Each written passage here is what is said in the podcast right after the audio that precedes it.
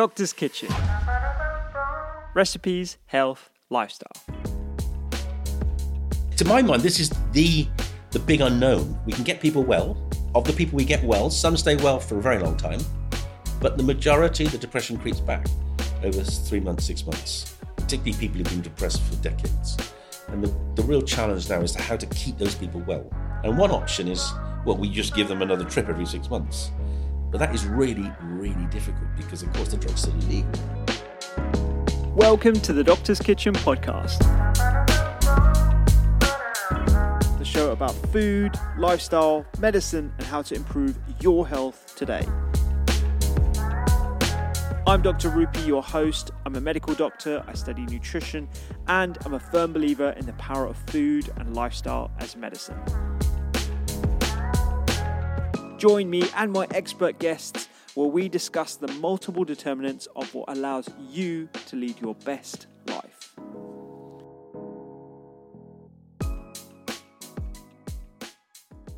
Today, I'm absolutely thrilled to have Professor David Nutt on the podcast, an expert on drugs and how they work on the brain. He trained as a psychiatrist, and for almost 50 years, his research has focused on new drug treatments for anxiety, depression, and addiction. Today, we're going to be diving into the world of psychedelics. We're talking LSD, psilocybin, and ketamine.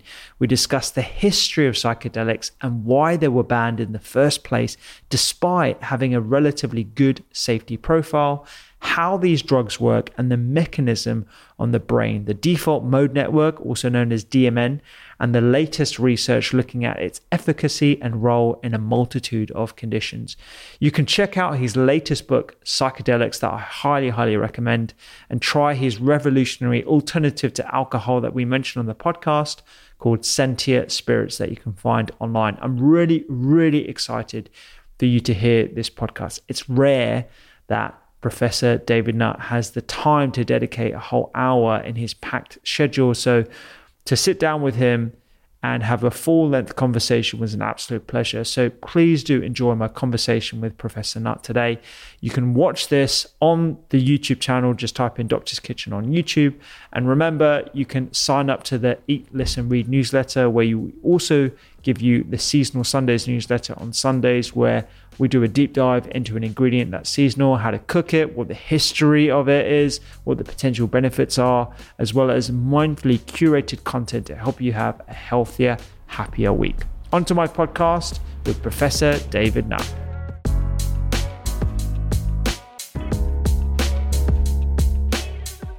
Before we get started, here is a quick word from the people who make this podcast possible. Hey, it's Ryan Reynolds, and I'm here with Keith, co star of my upcoming film, If, only in theaters, May 17th. Do you want to tell people the big news? All right, I'll do it. Sign up now and you'll get unlimited for $15 a month in six months of Paramount Plus Essential Plan on us. Mintmobile.com slash switch. Upfront payment of $45 equivalent to $15 per month. Unlimited over 40 gigabytes per month. Face lower speeds. Videos at 480p. Active Mint customers by 531.24 get six months of Paramount Plus Essential Plan. Auto renews after six months. Offer ends May 31st, 2024. Separate Paramount Plus registration required. Terms and conditions apply if rated PG.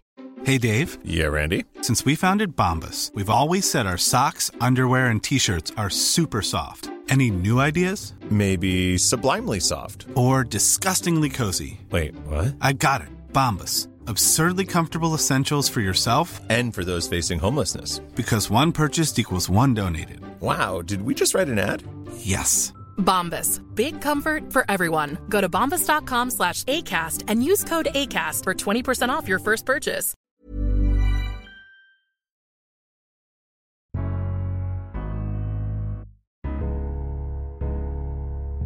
Professor Nutt, we're going to start off with psychedelics. How can psychedelics help treat stress, anxiety, and depression? Well, if you'd asked me that 10 years ago, I would have said, I'm not sure they can. But since we've started using them to treat disorders like, like, like um, depression and OCD, a lot of people with PTSD have come up to me, vets, and said, I've been to Spain or Holland or even the Amazon to get um, psychedelic treatment for my anxiety disorders, and they've done very well. So the last couple of years, I've been reframing what I think's going on in the brain in relation to this broader range of disorders, and uh, I think we're coming up with an idea that all chronic mental illnesses have one thing in common, which is that people get thought loops which they struggle to break out of. So if it's PTSD, if it's trauma, they keep remembering the trauma. If it's depression, they keep they have thought loops about how worthless and useless they are. If it's OCD, they keep having thought loops about cleanliness. And those thought loops occur at a very high level in the brain. And that's where psychedelics work. Psychedelics work in the cortex to disrupt those very high level cortical processes. And they're very, that sense, they're very different from traditional antidepressants, which work deeper in the brain, in the limbic system, the emotional centers. And uh, I think the straight answer to your question is we can break down what we call maladaptive circuits of thinking with a psychedelic. And then that allows people to escape from what's been bugging them. But also, there's one other clever thing about psychedelics is that they also promote neuro, they also promote neuroplasticity, mm.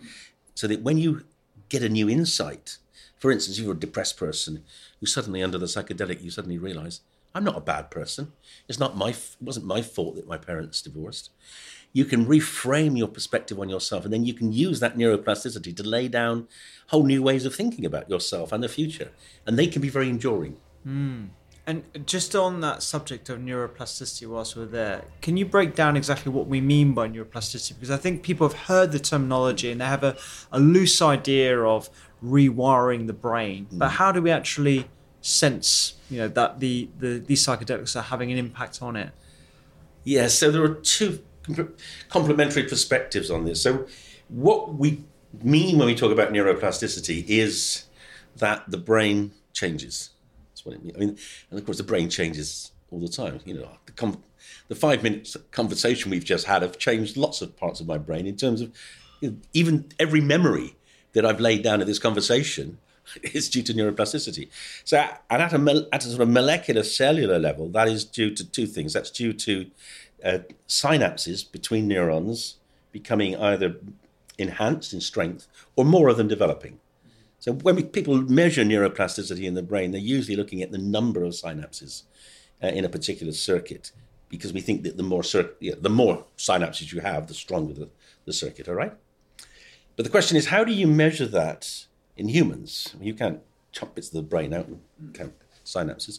One thing we are trying to do is use a, a, particular imaging technique with a particular tracer. It's called positron emission tomography, and it uses a tracer which binds to uh, one of the proteins that are in synapses. And, and we've shown that in, in disorders where there's synaptic loss, like, like dementia, there's less of this tracer binding. So we're now doing a study where we're seeing if we can increase the binding by giving a psychedelic. And we're using both ketamine and then DMT. So that would be a sort of first proof in humans that you can actually get more synapses after a psychedelic trip. But the other thing we've done, and in some ways the most compelling, is that we have looked at the flexibility of the brain after psychedelics. And we've done this in patients and we've done it in healthy volunteers. And, and we, you can very readily see it. In, if you put a healthy person, a normal person, in a scanner, give them a psychedelic, the brain becomes much more connected. And that, I think, is one of the crucial factors in why people get uh, important insights when they take psychedelics. But that increased connectivity persists. Now, with, with our patient studies, and we've only really done this currently in, in, in depression, we're doing it in other disorders, but we've done two depression studies. And in the, uh, in the first one, we, we scanned people's brains one day after the trip because you couldn't really ethically put a depressed person in a scanner and hope to get a therapeutic benefit of the psychedelic. I mean, you might get the benefit, but it's, you know we couldn't justify that. So we scanned them a day after. And the second study, we scanned them three weeks after. And then we looked at the ability of their brains to change their way of thinking, to, to switch between different thinking states. And in both states, both the day after and three weeks after, the depressed brain was more flexible. And, and this is really remarkable, the more flexible it was, the better their outcome was at six months. So this is almost like a fingerprint yeah. or a, a, measure of the changes in the brain which actually predict outcome in depression. That's very unusual. How were you able to challenge their flexibility in that particular study? What what what uh, Ah, measure so did you use? The measure we use is we we look at you look at the whole brain. Now, in let me just give you a little bit of, of the backstory. There are multiple networks in the brain, depending on how sophisticated your analysis is and how many measures you've got. But I mean, simply, I mean, there are some very obvious ones we can talk about. You know, there's there's a visual system, there's a hearing system, there's a speech system, there's the motor system, there's a feeling system, and there's a thinking system. And there are about three different thinking systems. There's a, a self-reflective system. There's a system which gets you out there doing things, uh, you know, analyzing things. And then there's an, another thinking system which is about the relevance of what's out there to you. So say, let's say there are 10, 10 big networks in the brain. We can measure them and see how rapidly the brain moves between different ones. So obviously now I'm talking, my, my, my auditory network is very active and my word production network is really, really active. And, I, and my visual network is very active because I'm looking at you and seeing if you're agreeing with me, which is great. Uh, and other networks aren't so active. Um, so we can see how readily the brain flips between different networks. And after psychedelics, we can see they flip, it flips more readily. The, we see these transitions. They're, they're more of the transitions, basically. Okay. And that's really important because the, the killer problem in depression is that people, one of the networks, which we call the default mode network, the network which encodes your sense of self, your value, your self worth, that becomes over connected to itself. And it doesn't connect to the rest of the world. So rather than ev- evaluate your thoughts by, say, what other people are doing or saying or written about you, you get locked into this internal uh, rumination, this loop of negative thought. We can break that down. We see that psychedelics break it down and it stays less tightly connected afterwards. Yeah, I want to go into the default mode network in a bit more detail, Okay. but perhaps before we do that, we can step back slightly and actually talk about what we mean by a psychedelic. Uh, Yes. What psychedelics we typically talk about from the research point of view, LSD and DMT, etc., uh, and how those are different from other exogenous molecules that we might use. You know, how does it differ from a nootropic, for example? Right. Okay, so when we talk about psychedelics, most people are talking about what we call the serotonergic psychedelics. So these are drugs which, uh, like LSD, like DMT, like psilocybin, magic mushroom juice, uh, DMT, of course, is an ayahuasca. They target a particular serotonin receptor in the brain called the serotonin 5-HT2A receptor that receptor is really it's probably the most interesting receptor in the brain in some ways because it's it's for reasons we don't fully understand it's massively expressed in the very highest parts of our brain the parts of our brain which make us human hmm. and and that's of course is why psychedelics by perturbing those receptors would change the very highest functions of our brain. So people think differently on psychedelics, but they can still move their arms and legs because it doesn't affect those, you know, those more longer evolved parts of the brain. But there are other- kinds of psychedelics, and then there are ones like salvia, which produce, uh, again, a rather a similarly disorganized state of brain function, but which, which are subjectively really quite different and often very unpleasant.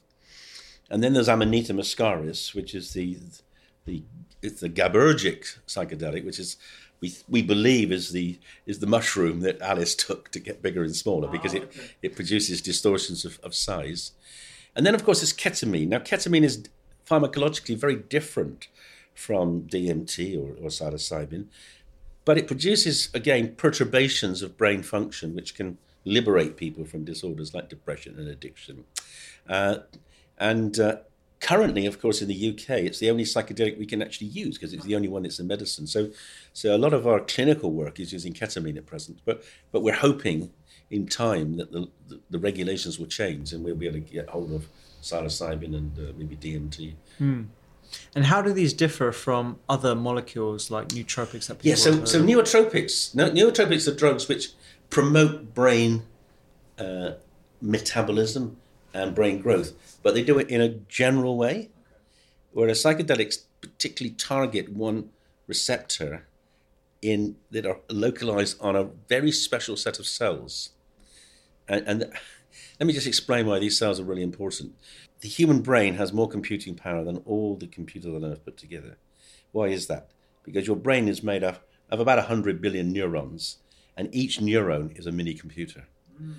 And you think, you know, 100 billion times 100 billion is an awful lot of computing power. Now, what makes them, those individual computers work as a whole are a particular set of neurons which are located in the cortex. They're called the layer 5 pyramidal cells, and they pull it all together. So they make all the communications in your brain. And, uh, and that is, you know, why we are so clever. And, you know, we've got you know, the enormous capacities for everything that humans have. Psychedelics particularly target those those neurons. And we don't know why. We don't know why those neurons have got a lot of the 2A receptors. I think it's got something to do with the ability to think differently. I think they, those, we know that those receptors are involved in neuroplasticity. We know that those receptors mediate the psychedelic experience. We don't exactly know why they're there, but I think you know they, they the fact that they're there means that even if you if major things happen to you, even if you're not taking a psychedelic, like for instance, you know, you suddenly discover how to get make fire. I think the encoding of that experience, that's that sort of light bulb moment. I've done something fundamental. This is they will be it'll be encoded by a whole set of neurons which are, are, are controlled by those 5-HT2A receptors.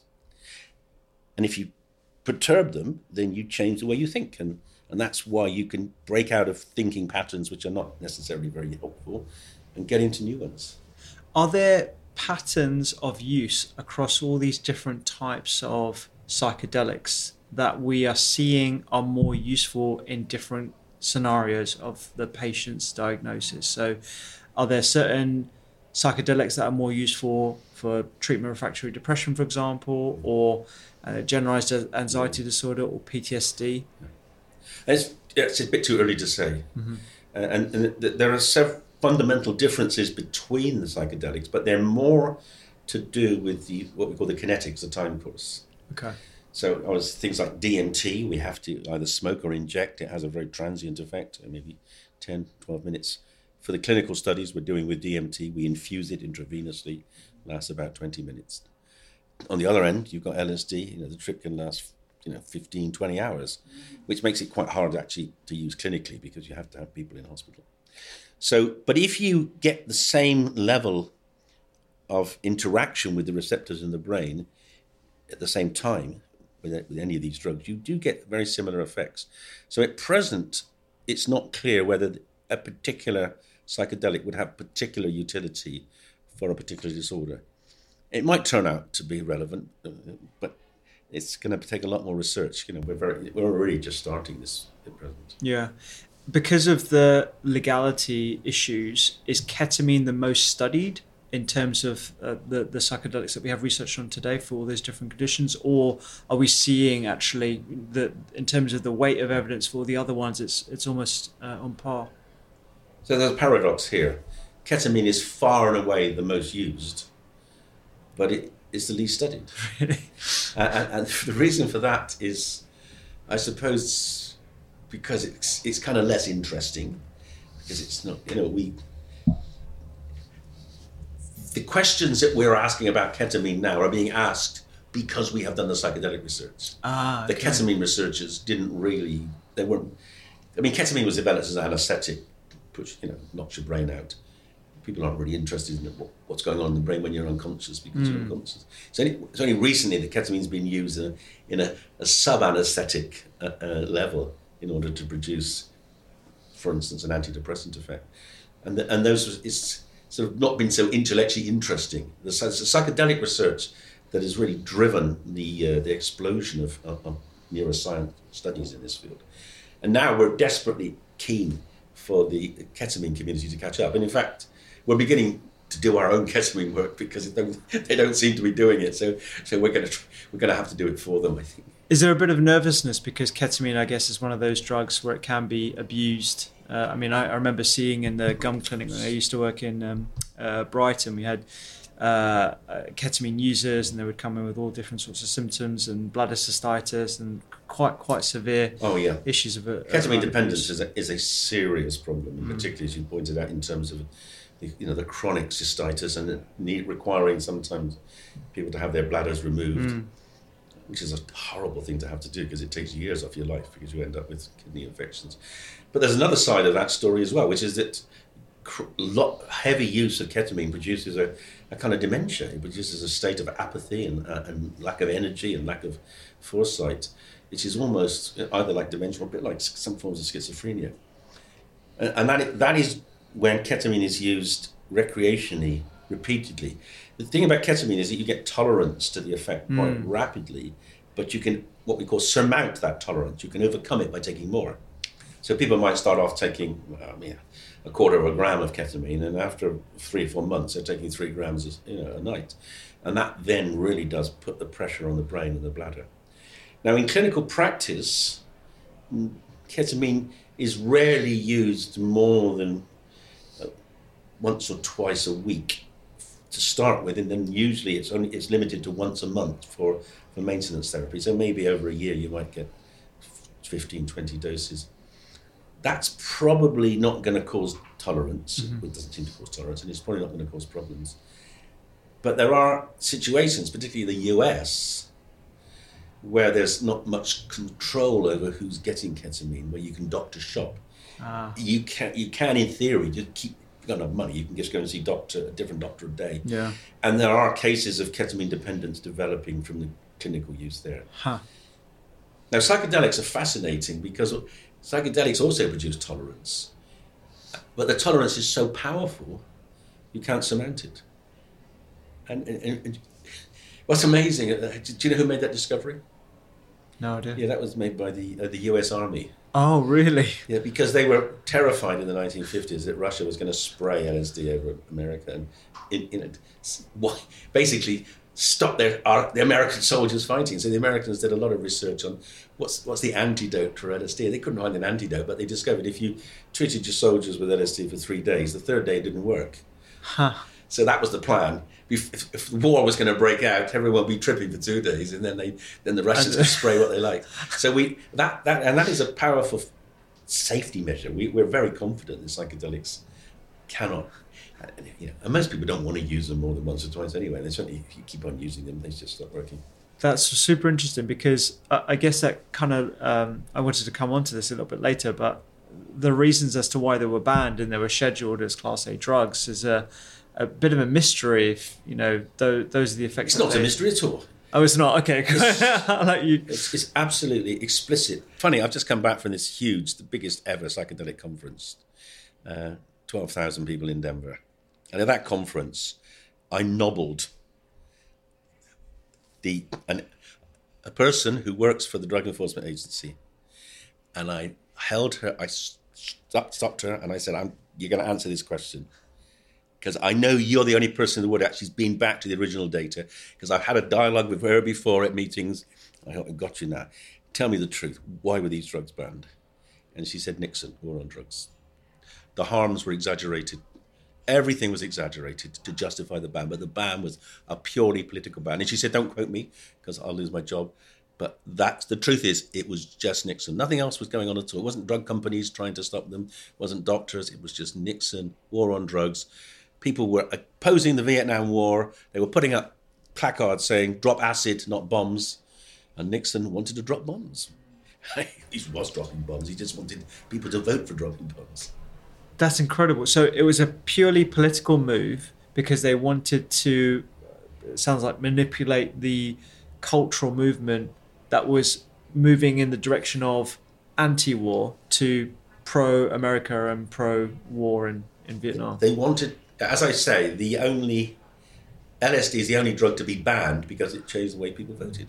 Wow. Young people were voting against war, and the American way of life and the American way of politics and international diplomacy was about weapons. And you know, and they didn't want, and they couldn't ban the anti-Vietnam War protests because people were allowed to protest the First Amendment, but they, they could ban what they thought was the drug that was fueling it. Of course, banning LSD had zero impact on the protests. It had zero impact on the use. All the ban of LSD did, which was it sucked in all the other drugs like psilocybin and DMT, which was seen as chemically similar, and it's just stopped research. So we've got 55 years of no research and no treatment in a failed attempt to stop the anti-Vietnam War protests. Because people don't realize in the 1960s, and well, until very recently, until kind of Trump really, America controlled the UN and it controlled the WHO. So they, neither of those organizations would do anything that the American government didn't approve of because the American government was bankrolling them. And we did the same. We, you know, we conceded. You know, we didn't have to make psilocybin illegal, but we just did it because America either told us to do it or it incentivized us to do it. Yeah, because I was going to ask you about if that, if that happened in America, what happened in the in the UK with regards to the same. Well, normally, if America says do something, we if America says jump, we say how high, sir. it, every single component of our Misuse of Drugs Act, 1971 Misuse of Drugs Act, ha, has been until 2016, the Psychoactive Substances Act, which we did on our own. Up to that point, every single thing we have done has been done at the behest of America. And I can tell you that because I can tell categorically, particularly, well, it goes back to cannabis. Cannabis was a medicine in Britain until 1971. It was medicine. rest of the world, actually, America banned it. Most of the rest of the world banned it in 1934. But we, we held out. We said, why should. Our doctors said, it's a medicine, we're going to use it. And then in 1971, America said, look, guys, you know, you've. I don't know what the deal was. No one knows. No one, well, if they know, they won't tell. But the, the, we decided to ban it as a medicine because America told us to. And then, of course, 20 years later, it's all over America, but we it took us another 20 odd years to, to, to bring it back into medicine. So that was our first example. But more an example I was party to when I was on the advisory council of the misuse of drugs was was khat. You know, the chewable plant that comes from from you know from Ethiopia and so yeah. Khat perfectly legal in Britain. The Americans banned it because they like banning things, and uh, we refused to ban it. And uh, and every the advisory council once a year met with the foreign office, and the foreign office would come in each year and say, uh, "The Americans are telling us they really don't like the fact we haven't banned khat. It's causing big problems because they're importing it into America from Heathrow." And we would say, "Well." Then unban it. They can import it directly, and they would get really angry. And eventually, we conceded. Eventually, I think in 2015, uh, there was a, you know, a private member's motion to ban khat because essentially, you know, America wanted it banned. Wow. So a lot of these political uh, uh, movements have influenced the research around these different substances, but also the you know Well, the, all the drug laws are political. It's obvious because alcohol is more harmful than most drugs that are banned. So that's clearly a political decision, not a health decision. yeah Um, but what, pe- what people don't realise is what you're intimating there. People think, well, does it really matter? You ban a drug, okay, so a few kids get locked up, you know, but it might deter some, so it might be have a beneficial side. What people o- completely overlook is the impediment to research that the ban produces, which means that medicines like psilocybin and LSD, before they were banned, there were 140 studies of LSD and psilocybin as medicines in the 50s and 60s. I mean, psilocybin, magic mushroom juice, was a medicine, a licensed medicine from 57 to 68. It was a medicine. And then, it, the, the Ameri- then they said it wasn't a medicine because because people, it, as I say, it changed the way people voted. You look at that database. That Database. There were 1,000, 1,000 clinical papers showing the utility. Some of the very top psychiatrists in the world would do 1,000 papers, 40,000 patients. You know, the, the safety database was overwhelming. It's very, very safe.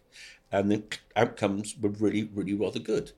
Uh, and that was all denied in an attempt to, well, when they banned it, they just denied that. They just lied about it. They said it didn't have any clinical value, even though you know, there's a thousand papers showing it does. And looking at those 1,000 papers, if we still have access to those, what kind of efficacy were they demonstrating back then?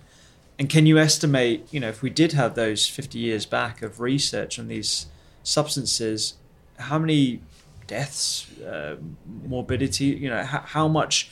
It's the worst censorship of research in the, and clinical practice in the history of the world. 55 years of denying proven medicines to the world. It, it, it is, it is, a, you know, I mean, it's a crime against humanity.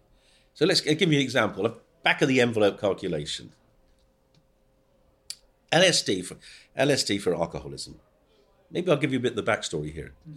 Most people do not realize that Alcoholics Anonymous was founded as a result of a psychedelic trip. Hmm. Bill Wilson, chronic inebriate, 1933, Yale graduate, was being detoxified for the last time before they were going to lock him up if he carried on drinking in a, in a, in a home for incurables.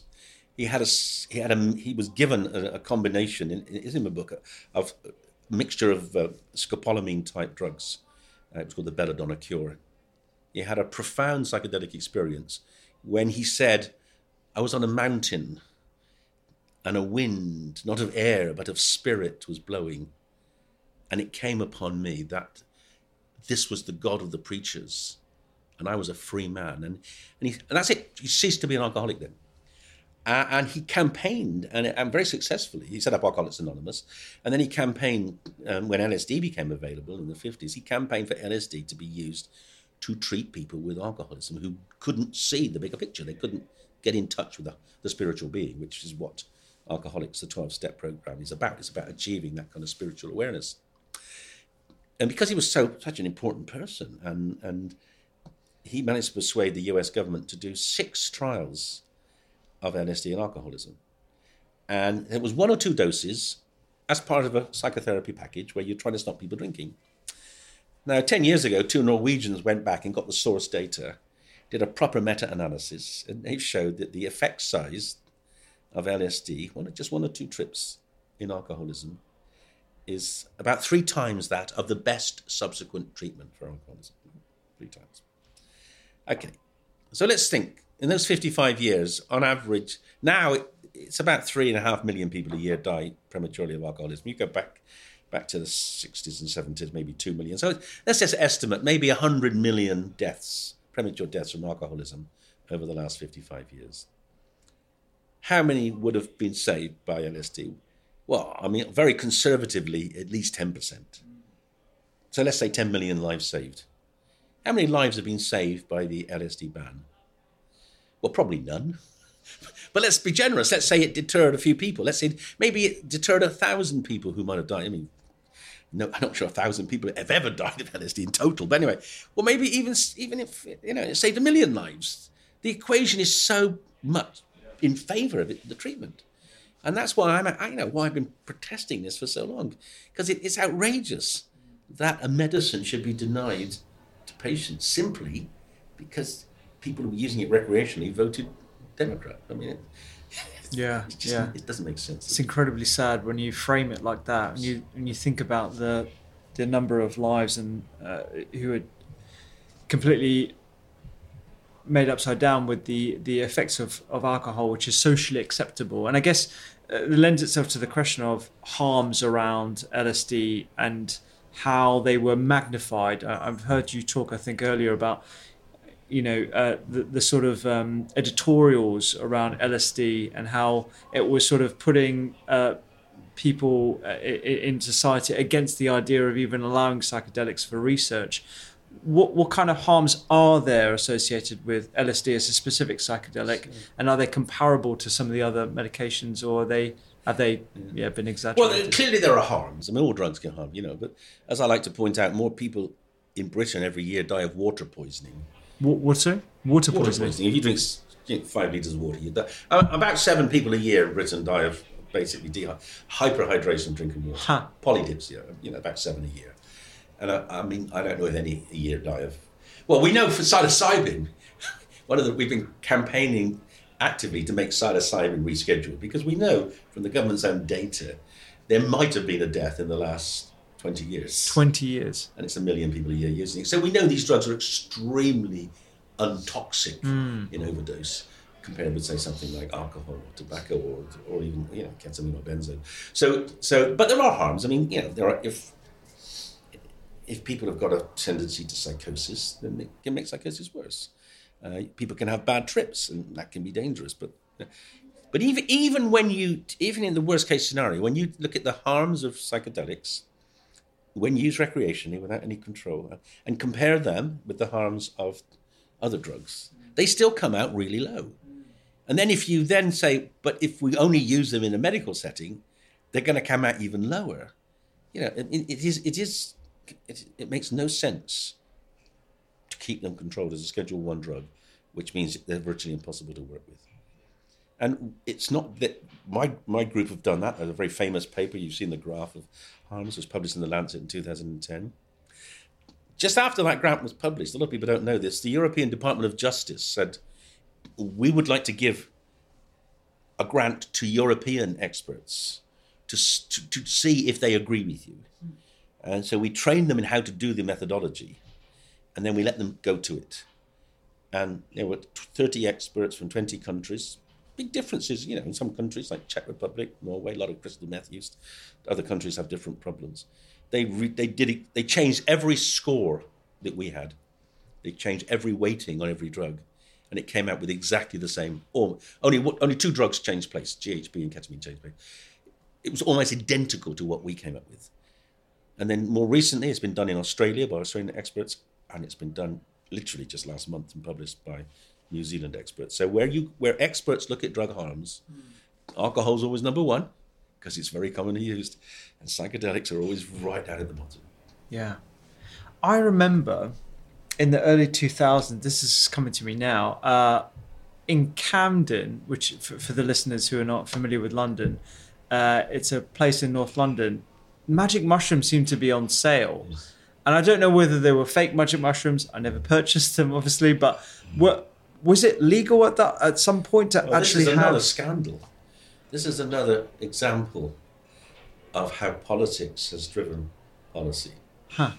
So until 2004, in Britain, magic mushrooms were legal.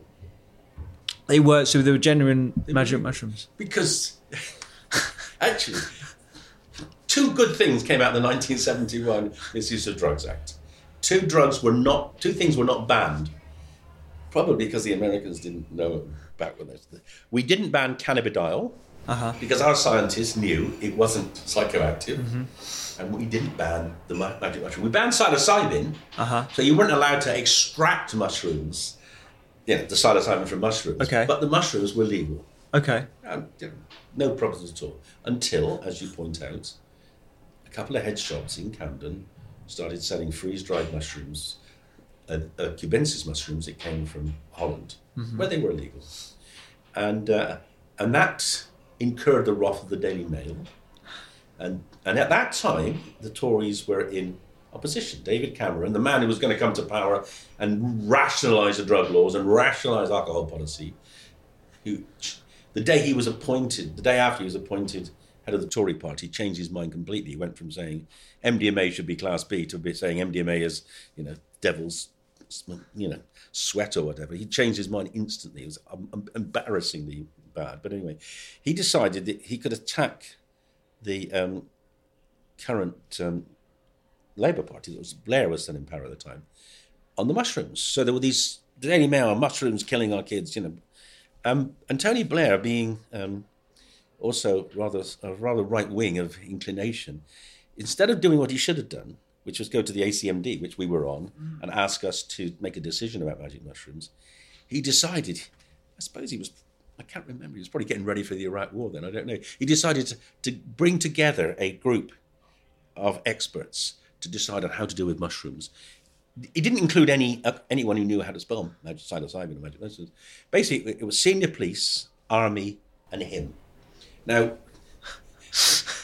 I no, I, I wasn't in. The, no, basically, we heard this. There aren't minutes of the meeting, but that apparently he called a you know, his his special strike force on the mushrooms, and uh, and we heard a rumor. Is We heard a rumor that they were to, they were actually doing going to do something about magic mushrooms. They're going to actually try to change the law. So we wrote to them and said, look, by the way, you know, you will know that you're not allowed to change the law without consulting us, because the law, the Misuse of Drugs Act, said the government must consult with the ACMD. And we wrote to him, and um, And then uh, nothing happened. About two weeks later, they wrote back and said, okay, well, there's a debate in Parliament on Thursday. We want you to do a harm assessment by then. We said, well, it's Monday. and we can't do it. I mean, that's an insult. And so they said, tough. But they complied with the law in that they, they told it, they consulted us, and they said it was our fault that we didn't come back with an instant Oh wow. reply. And then they banned it. And they so they took mushrooms, which were legal, and put them in Class A. Oh, Why in. Class A? Well, because small psychedelics are in Class A. Why are they in Class A? For the same reasons we've been going on already. It's the historical enmity to. Uh, I mean, completely. And then you had absurd things. You had police forces saying, "Right, we're going to crack down. We're going to spray the fields with chemicals to kill the mushrooms." You think, well, hang on. If you do that, you're They- going to affect the soil Well, and that's the right. cross. And the things you're going to spray don't kill mushrooms anyway. Yeah, they just yeah, kill yeah. the grass. And- Yeah. I mean, it was absolutely completely ridiculous. Wow, what a scandal. Uh, outrageous, outrageous. And it, was all, it was all well, we're going, we're tougher on drugs than Yeah. the Tories, and that's happened, and that's still going on today. Why don't we have legal cannabis in this country? Hmm. Because neither of neither of the two main parties is quite sure how that's going to go with the the right wing press in terms of the election. Uh, it would be really nice if they just said, "Look, guys, let's agree and take it out of the equation." I think drug laws should be taken out of the equation. I think the problem we have is that there aren't very many levers that governments have to get traction with voters. I mean, when you think about it, um, interest rates that we're taking out, you know, given to the Bank of England, you know, and uh, fiscal policy has also got an independent group that actually oversees it. The only the, uh, drugs about the only sort of moral behaviour that can be controlled or used to, to, to get political advantage. And so neither side is prepared to give up that possibility of, of stepping out of line and then being vilified by the right wing press. But if both sides agreed, it could happen. I, I think the drug, you know, we should have a, an independent committee that used to be called the Advisory Council on the Misuse of Drugs. It arbitrated on drug on drugs, and up till about ten years ago, the government used to do what the ACMD said. But then, particularly uh, starting with, with Blair, but also then with Brown and Cameron, they decided that they could use drugs to try to gain political advantage. We should drug drug policy should be taken out of the Department of Health, it should, and it should be given to an independent committee that sits with. Sorry, it should be taken out of the Home Office, where it is at present, because you know, which is basically, you know, the Home Office's role in life is to say no and to imprison people or send them to Rwanda, and then it should be given to the Department of Health with an independent committee that says really what the harms of drugs are, and, and you know, basically have a, have a, a misuse of drugs act which actually is honest to the relative harms, and that would serve an enormously important function because it means you could then, if you tell the truth to people, they might listen. Because everyone knows everyone's lying about drugs, so so harms emerge because no, you know, when occasionally the truth is told, no one believes it. It's crying wolf, isn't it? It is.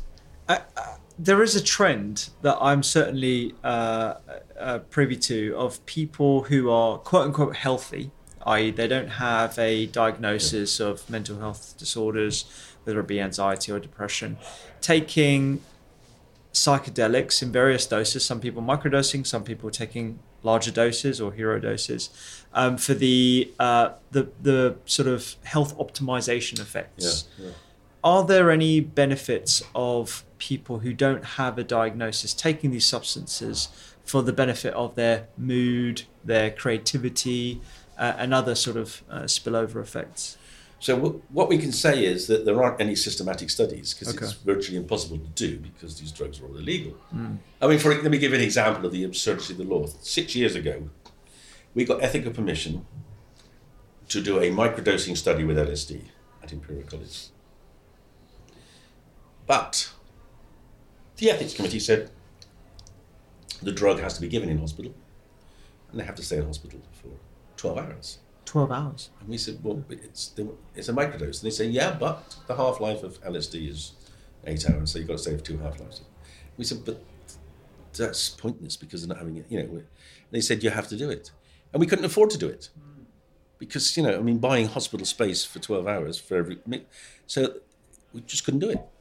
I mean, again, a, a bonkers decision. Completely. I wouldn't mind administering in hospital so that they, you know, wouldn't have hundred tablets to take home. But, but to, I mean, and that just that just shows you why the research hasn't been done because the because the law, the scheduling really precludes it. But what we know is that a lot of people do microdose and they find it, you know, often they report that it's, it's effective, it, it improves their mood, it you know, improves their creativity. But we can't absolutely say that it does. We've tried to test that.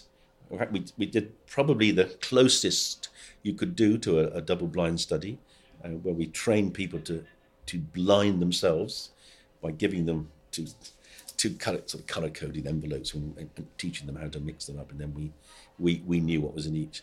And we found there that you, if you thought you were taking a microdose, it definitely improved your um, performance and your mood.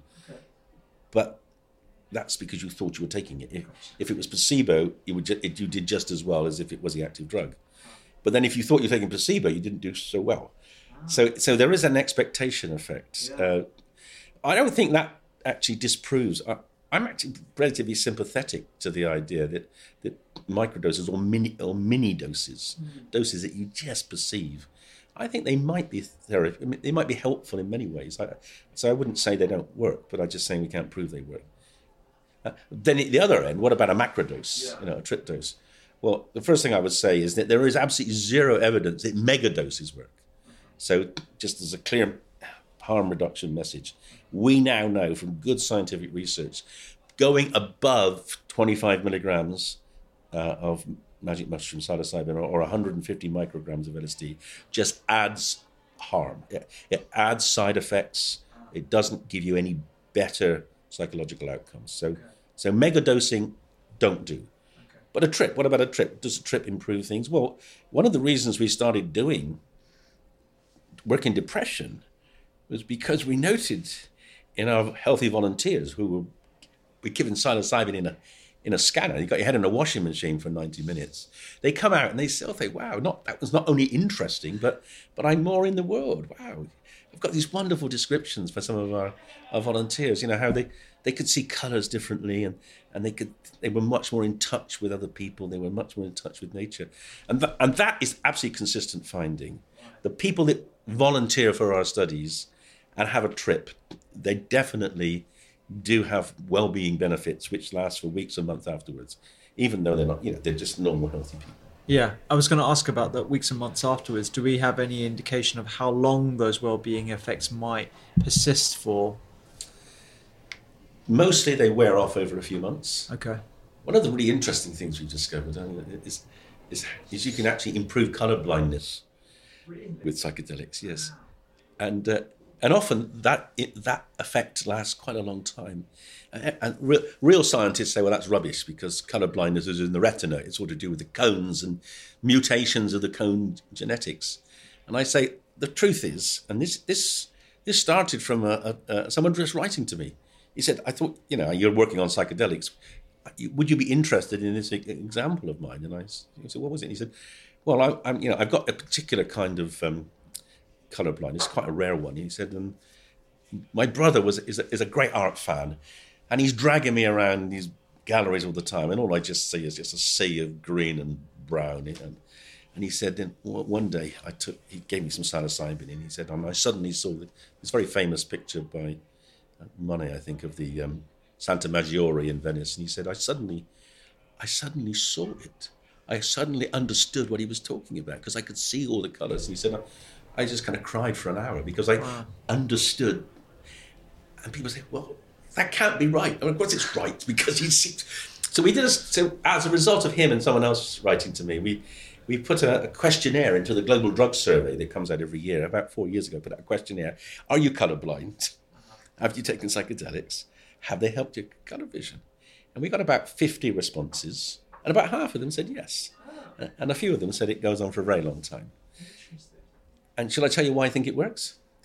And I think it's part of this, it's an example of this efficiency of the brain. I think for most of us, unless we're artists and we work with colour, for most of us, colour is not central. You know, what, I mean, you know, we've been talking for an hour, right? But mostly your eyes are important, what you've said is important. Those are the two things. I mean, you know, the fact you're wearing a, you know, I probably won't even remember it in an hour what color shirt you were wearing because it's not important to me.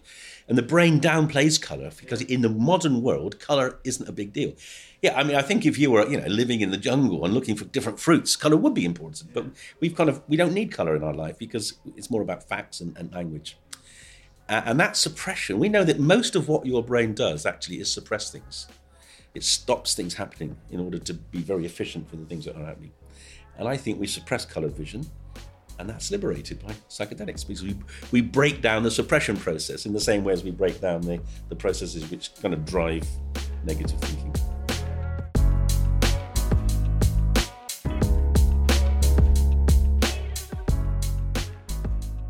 Uh, You were talking at the start about breaking these thought loops Yeah. uh, that people find themselves in, and I've heard a lot of people describe psychedelics as a shortcut to improving those short uh, those um, those thought loops, and you know we can get potentially similar uh, results from intensive therapy and other modalities of you know um, uh, CBT, etc. Do you buy into that, or do you think there is something unique about what psychedelics can actually do that produces the effect that we see in those that are responding well to the substances? So I can, yeah, I'll just say a few, a few important things to say about it. I'll just give you a, a, another quite entertaining anecdote. So we published off the, fir- the, the first paper that showed what psychedelics did in the brain in 2012. And, uh, and about a few days later, a guy called Judd Brewer from Yale emailed me. He said, David, why haven't you cited our paper on transcendental meditation? And I said, because I didn't know about your paper. and why would I? And he said, because it shows exactly the same thing. It shows, look, our tra-, and he sent me the paper, and transcend, if you can get to transcend, and they did several kind of meditators, if you can transcend, uh-huh. you switch off the default mode network. I said, that is amazing. And then we started talking about it. And in fact, so then, and the joke was going around, you know, you can basically, you can get to nirvana in two ways. You know, you can either spend 15 years on a hill in India, Yeah. or you can take 15 seconds on psilocybin. And in fact, the Hopkins group, John Hopkins group, they went on and did a really clever study. They said, well, we got these people trying to learn to meditate because it's actually, most people fail to get to a point where they can transcend. It just takes too long and too difficult. So they started, they gave people um, psilocybin to facilitate acquisition of, um, of meditation, and it worked. It does. It does work. So that's the first thing to say. You could, there, there's no question. In fact, what is really interesting, also, just sorry, as a bit of an aside, is that now the meditating fraternity, or the people who are interested in the science of meditation, they're looking. One of the areas of the brain that was really dramatically dampened down by psilocybin is called, called the posterior cingulate cortex. It's the part of the brain which integrates all your senses, your sense of vision and hearing and touch and proprioception where you are in space.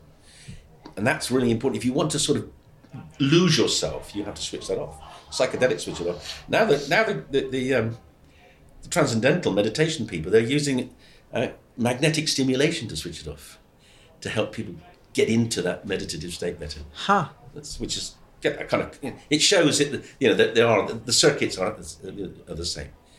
But then, what about other forms of therapy? Now, what was quite compelling about our depression studies, it, especially the first one, treatment-resistant depression, almost all those patients had failed on CBT, and they hate CBT because they say, "I do CBT, I keep they keep telling me to do these things, do these things, do these things, and I fail, and that just adds to my burden of guilt because I can't even do CBT, which should be curing me.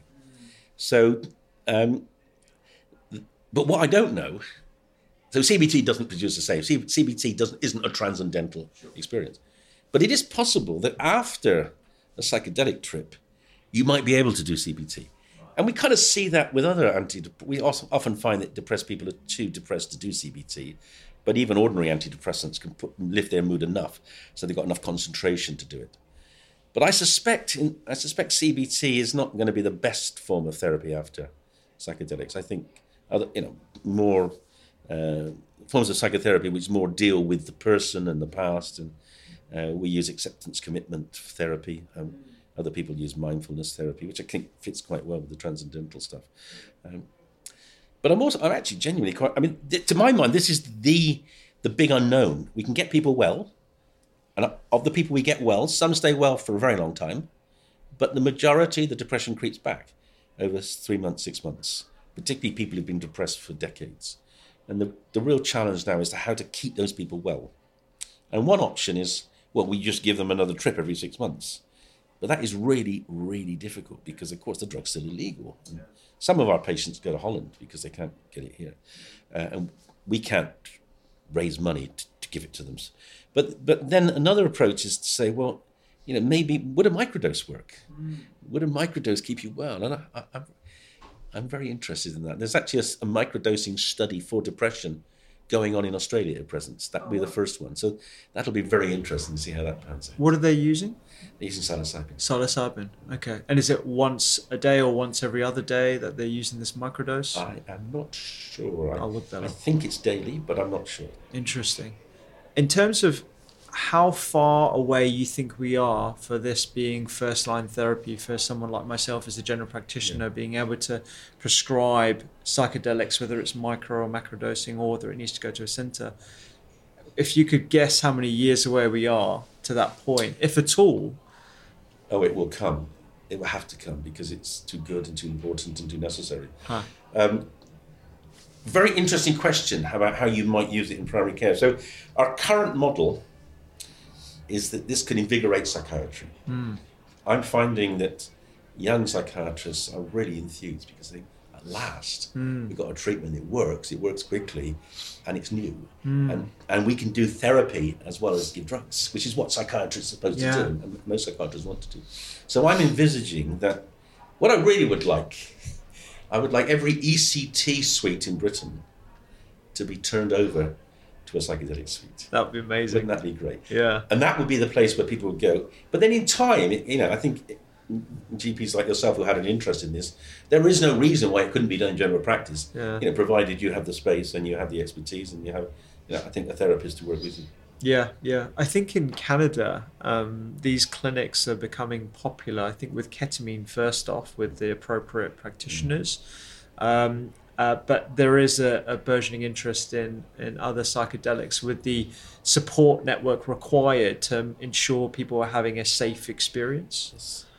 Well, I don't have any doubt that GPs could do that. I mean, Yeah. I really don't. And uh, and yeah, in some ways, GPs, you know, uh, you know, you're particularly um, able to understand the whole. You know, you're you're, you're holistic doctors even more than psychiatrists are. So I would I would think if you're inter- interested, that would be an exciting thing to try to take forward. Yeah. Um, the, the there is this, there is an interesting problem in Canada though. Okay. I want to share this with you because this, Yeah. this actually sh- this highlights the absurdity of the regulations. Uh-huh. So, Canada has a compassionate access program for psilocybin. Right. So, if you are, if you've got serious mental illness or if you've got terminal illness, you can apply to have psilocybin therapy All right. but it's very hard to get.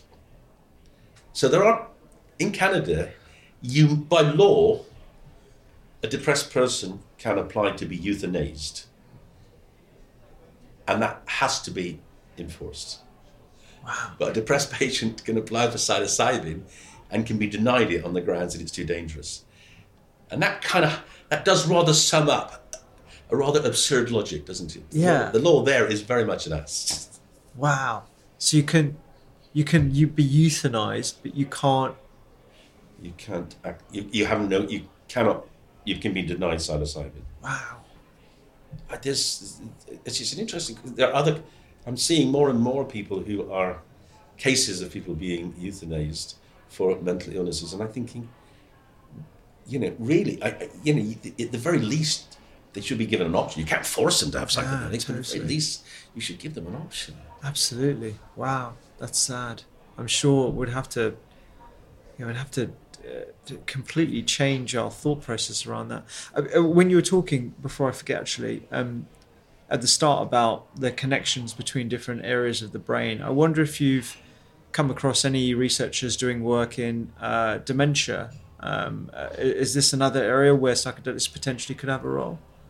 Absolutely, potentially, but it's it's psych- we're not going to give demented people trips Uh-huh. because they could be quite disturbing to them, and also actually imagine. they, it's it's very intellectually it's unlikely to be helpful. But the but the, there are the, one of the other aspects of psychedelics is that they're anti-inflammatory, Hmm. and they might dampen down brain inflammation. in the. In fact, so my group were involved in a study at Northwick Park about five years ago, where they took took elderly people with what's called age-related memory impairment, so they were not their memories were going, and and there they did microdosing in hospital, I think twice a week for four weeks, and looked to see whether their cognition got better. Actually, it didn't, but that might be because what four weeks in a lifetime, you know, it might be you have to give four years into a day.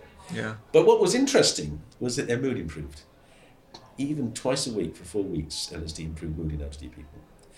We clearly want to do some kind of low dose, mini dose or, or microdose study over a long period to see if it can help. Impossible under the current regulations. And that's impossible everywhere in the country and everywhere in the world. I mean, all, every country in the world still signs up to the UN conventions which say that psilocybin and LSD are Schedule One dangerous drugs. We're trying to change it. We're trying to get the WHO to change because there's such a lot of evidence that um, psilocybin is a medicine. The Australian decision really gives it quite a lot of, of traction to that. Yeah. But no country's actually changed the law yet. Yeah. It's not a medicine anywhere. Hmm. It's getting a lot of attention, uh, particularly amongst very wealthy individuals who have the capital to sway mm-hmm. political movements. Mm-hmm. You know, it seems like every other week you have some billionaire donating tens of millions of dollars Yes. into research. All to. America. All to America, That's yeah. what grieves me. Yeah. Yeah, we need some of the local billionaires here to, to give you some uh, some grant fund. Yeah, clearly. I'm very easy to find. Yeah. Um, on the subject of uh, uh, no and low alcohol, I'm a big proponent of being mindful about drinking habits and stuff. I wanted to ask you about Centura. Could could I just Yeah, could I just finish off that one Yeah, about, about the about the rich people? of course. Yeah, go for it. Because this is this is so philanthropy has driven almost all the research in the last 20 years in psychedelics, largely funded by very rich uh, Americans. Uh, what is really interesting is what is happening as we speak in Australia. From the 1st of July, psilocybin has been approved as a medicine for treatment resistant depression uh-huh. and MDMA for treatment resistant PTSD.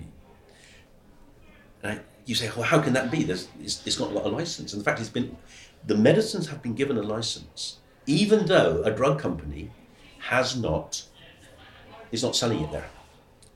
And that is because a charity called Mind Medicine Australia has guaranteed it will provide the medicine, medical quality, medical grade mm-hmm. of those two drugs. It'll import that into us. It will provide the medicine for doctors. wow. And that is a massive breakthrough because that is, you know, if other, if other philanthropists would do the same, we could, ma- you know, we could have we could have it here. Mm. Pretty much, it, once if the regulations changed, we could, and the charities provided it. We don't have to wait for for years or or maybe ever. I mean, currently, medicines only get licensed when a drug company decides it can make money hmm. out of selling it, hmm. and that's actually shouldn't be the sole determinant Yeah. of whether something's a medicine or not. Yeah, yeah. Do you see a bit of a land grab happening with regards to pharmaceutical companies trying to claim patents on particular compounds that you're I think using? pharmaceutical companies are just. I think the big pharma don't want to be in this space, Okay. and the, and the little pharma who are in the space, I'm not sure they've got enough resources to to get through. The regulatory system for drugs is so complex and expensive. I mean, it, it can take a billion dollars to get a mm. drug on the market. Yeah. None of the psychedelic companies have got a billion dollars. Mm. Most of them have only got a few million dollars. So my fear is that the current model of drug development will destroy this field, and that's why I'm really keen. And I've been encouraging the Australians to do what they're doing. This is a different model. This is a philanthropic model, Yeah. and uh, it's the same drug and it's the same doctors. It'll work the same way. Yeah. That's epic. That's really cool. let's talk about Centura. I'd love So to know a bit more. Yeah, Sentia. Sorry, sorry. T- tell us a bit about how you got involved in that, and uh, I'm going to try it. yeah, we'll get you to the stand. Yeah, in a minute. yeah. Um, so I have, like every doctor, like you, from the very first day I started in medicine, I have been confronted with people with alcohol problems. Uh-huh. And I was very interested in alcohol because my I did during my PhD I discovered an alcohol antidote. I could I actually could sober up a drunk rat. I did it on the bench, and I ran into my professor and I said, "We got a Nobel Prize here. Yeah. I've got an alcohol antidote," and he said, "What's the good of that?" And I thought, I thought, uh, well, you could drive home safely. You, you might even remember who you slept with. and he said, "Yeah, but it'll still rot your liver and your brain and your heart, won't it?" So, as you probably guessed, I haven't had a Nobel Prize. No. But I, I spent a lot of my life working on alcohol, on alcohol treatments, on anti-craving treatments, on new treatments for withdrawal. Uh-huh. For the first 25 years, a lot of my research was centered on that. I used to run the alcohol research ward in NIH in America, oh wow. trying to trying to find new treatments. And then in 2004, I was when I was in favour with the government, I was on the foresight team that was looking at drugs of the future, uh-huh. and we had a year of brainstorming. And during one of those brainstorms, it sort of came to me that you can never find, you could never deal with all the problems of alcohol. You can never deal with the toxicity and the, the addiction and the withdrawal you, with different drugs. You can't do that. And I said, hmm. well, hang on, why don't we just replace it? And so I spent the last 20 years nearly trying to find replacements. And the first success is this botanical drug called Sentia, which is actually a drink. Uh-huh. It, it's a drink with about 11 herbs. And these herbs are designed to mimic what a low dose of alcohol, a glass of wine, does in the brain. Okay. It's targeting the GABA system in the brain, which is where alcohol targets. Uh, but it only targets that. The problem with alcohol is the first glass is GABA, the next glass is dopamine, the third one is endorphins, the fourth one's glutamate, and then it, your brain's completely out of kilter. We just target GABA, we have a, a ceiling effect. So you can get chilled, get relaxed, you can be sociable, but uh, don't run into those big problems that alcohol produces. Can you operate a car on Sentia? Can you? Yeah, we, we write- recommend we, we recommend anyone who's got some slight alteration in how they feel. We, we don't we we can't you know I can't say it's going to be dangerous, but I'm saying uh, we recommend people don't. This is not a way of of avoiding uh, responsibility. Sure, sure. But um, but the effects the effects are moderate and they're not that long lasting as well. We've designed it so that you know within about 35 45 minutes it's washed out. Fascinating. Do you think there's going to be more products like this coming on the, onto the Well, market? Well, we're not the only ones. Now, there are two other companies out there selling what we call functional drinks. Okay. They don't work in the same way as ours, um, uh, but they, they, they, they do produce uh, an action in the brain. Um, uh, and I don't think they taste as good as ours either, but that's a, that's a personal No, my big ambition, my big ambition is way beyond this. Is my big and is to invent a small molecule. Alcohol's a small molecule, Uh-huh. but it's very non-selective. I want to invent a slightly bigger molecule that is very selective and just does the good things of alcohol. Mm. Now we've got three prototypes, and we're in the process. We got all we've got to do now is raise a lot of money mm. because to take a small molecule through food safety testing, to get it to be an ingredient in drinks, is going to cost many millions of pounds. Yeah, yeah. So that's where we are at present. But we've we've made them, we're testing them. At least one has worked very well. I just, but it's quite expensive to make. I'm seeing if I can find some slightly less expensive alternatives. But I reckon in three three to four years we will have achieved that goal, and then we can offer an ingredient we call Alcarelle. Alcarelle to alcohol is like canderel to sugar. All the Oh yeah, yeah, yeah. uh, and we can offer that to any drinks company. So drink companies can make any drink they like, mocktails, or put it into beers or non-alcoholic wines. Yeah. So you can have the pleasure of a small amount of alcohol without without the harms. Amazing. Well, uh, I'm going to introduce you to one of my mixologist friends who's a specialist in low and no alcohol. Okay. She um, she consults with the big brands, you know, Diageo's and all Yeah, the like, and yeah. creates new uh, new uh, cocktails for them. So she'd be really interested if she hasn't already heard of Sentia. So I'll make sure to to get her a bottle. When's this going out? This is going to go out. I'm not too sure in the next couple of weeks, probably. Well, I can tell you now. Then Yeah. we got s- silver awards this week. In, in From the food- from in the, uh, international, yeah, international Brilliant. non-alcoholic drinks uh, um, uh, what the International Drinks Festival, but in the non the non alcohol brand. Amazing, amazing. She's probably well aware of it then, because she, she does judging for a lot of these events, and she may have even Well, might have even been the introduce me. I'd like to say thanks. Oh, absolutely. I will do. I will do.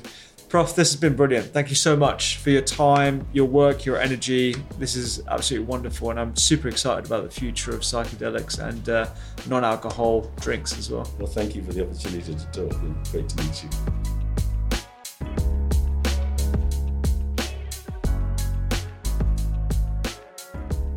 Thanks so much for listening to this episode of the Doctor's Kitchen podcast. Remember, you can support the pod by rating on Apple, follow along by hitting the subscribe button on Spotify, and you can catch all of our podcasts on YouTube if you enjoy seeing our smiley faces.